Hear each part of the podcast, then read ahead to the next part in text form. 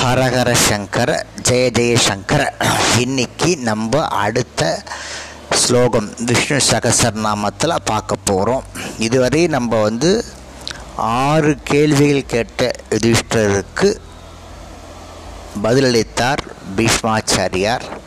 அது போன ஸ்லோகத்திலே முடிஞ்சுடுத்து இன்னைக்கு அடுத்த பூர்வாங்க ஸ்லோகம்.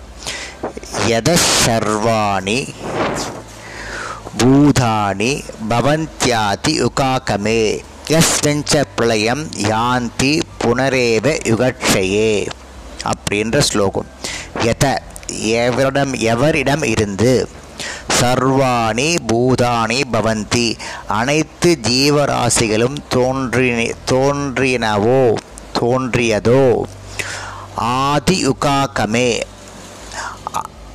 யுகத்தின் தொடக்கத்தில் அதாவது முதல் யுகமான கிருதயுகத்தில் கல்பத்தின் தொடக்கத்தில் முதல் யுகமான கிருதயுகத்தில் யாரிடமிருந்து அனைத்து ஜீவராசிகள் தோன்றினவோ?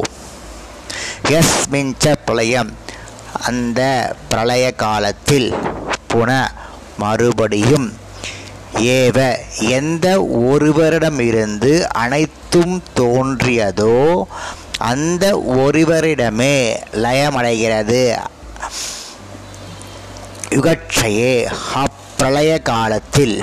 என்னுடைய முழு அர்த்தம் என்னென்னா கல்பத்தின் தொடக்கத்தில் அனைத்து ஜீவராசிகள் யாரிடம் இருந்து தோன்றினவோ அவரிடமே அந்த முழு முதற் கடவுளான ஸ்ரீமன் நாராயணனிடமே கல்பத்தின் முடிவில் மகா பிரளயத்தில் சென்று லயமடைகிறது.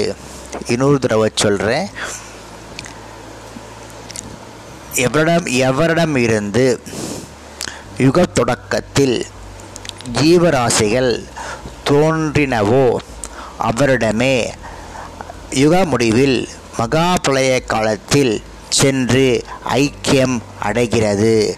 அந்த ஸ்ரீமன் நாராயணனிடமே அனைத்தும் சென்று ஐக்கியம் அடைகிறது அப்படின்னு இந்த ஸ்லோகம் சொல்கிறது இன்னும் பூர்வாங்க ஸ்லோகம் இருக்குது பூர்வாங்க ஸ்லோகம் முடிஞ்ச உடனே விஷ்ணு சகசரநாம நாம ஆரம்பிக்க போகிறது ஒவ்வொரு நாமாவளிக்கும் நம்ம பார்க்க போகிறோம் ஹரஹர சங்கர ஜெய ஜெயசங்கர்